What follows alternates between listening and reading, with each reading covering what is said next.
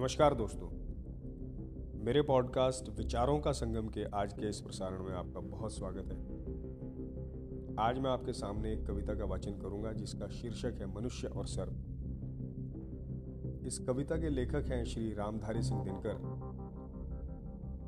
महाभारत युद्ध में कर्ण कौरवों की ओर से लड़ा था। एक दिन जब कर्ण और अर्जुन आपस में युद्ध कर रहे थे तो अर्जुन के पूर्व शत्रु अश्वसेन नामक सर्प ने अर्जुन का वध करने में कर्ण की सहायता का प्रस्ताव किया।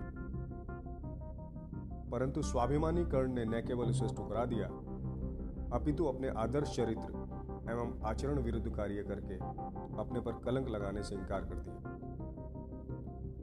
कर्ण का यह मानवतावादी दृष्टिकोण कि युद्ध में सर्प भले ही उसे विजय दिला दे, परंतु सर्प तो मानवता का शत्रु है अतः यदि उसने अर्जुन पर विजय पाने के लिए एक सर्प का सहारा लिया तो वह आने वाली मानवता को अपना मुँह कैसे दिखाएगा? और ये बात हमें बहुत बड़ा संदेश देती है। कविता इस प्रकार है। चल रहा महाभारत का रण, जल रहा धरित्री का सुहाग। फट कुरुक्षेत्र में खेल रही नर के भीतर की कुटिल आग। वाजियों गजों की लोथों में गिर रहे मनुज के छिन्न अंग बह रहा चतुष्पद और द्विपद का रुधिर मिश्र हो एक संग।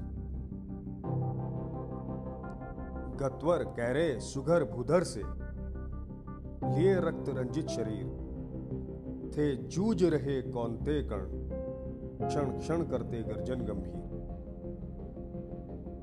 दोनों रण कुशल धनुर्धर नर दोनों समबल, दोनों समर्थ।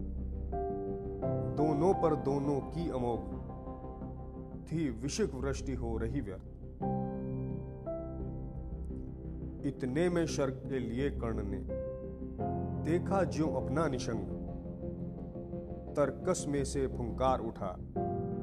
कोई प्रचंड विषधर भुजंग। कहता कि, कर्ण में अश्वसेन, विश्रुत भुजंगों का स्वामी हूँ। जन्म से पार्थ का शत्रु परम, तेरा बहुविधि हित कामी हूँ।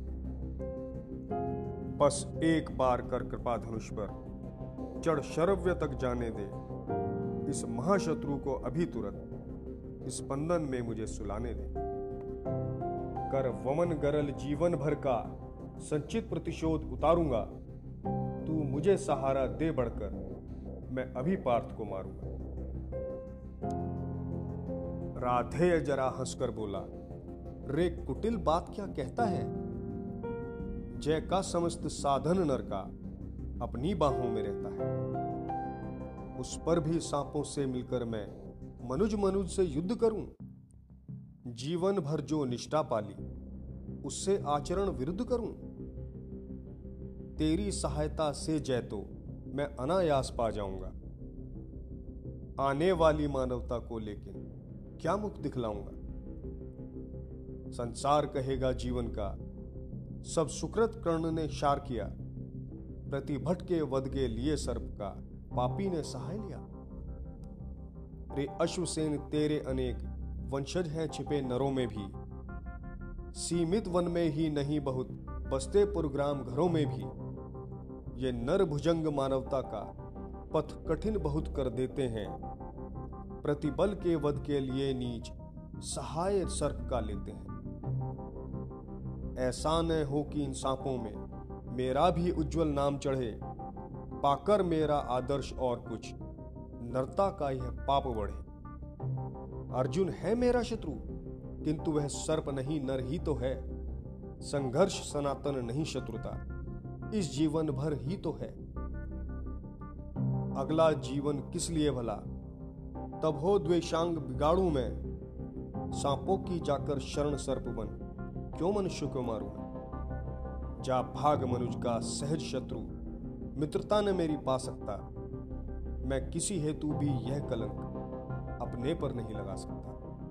मैं किसी हेतु भी यह कलंक अपने पर नहीं लगा सकता। धन्यवाद।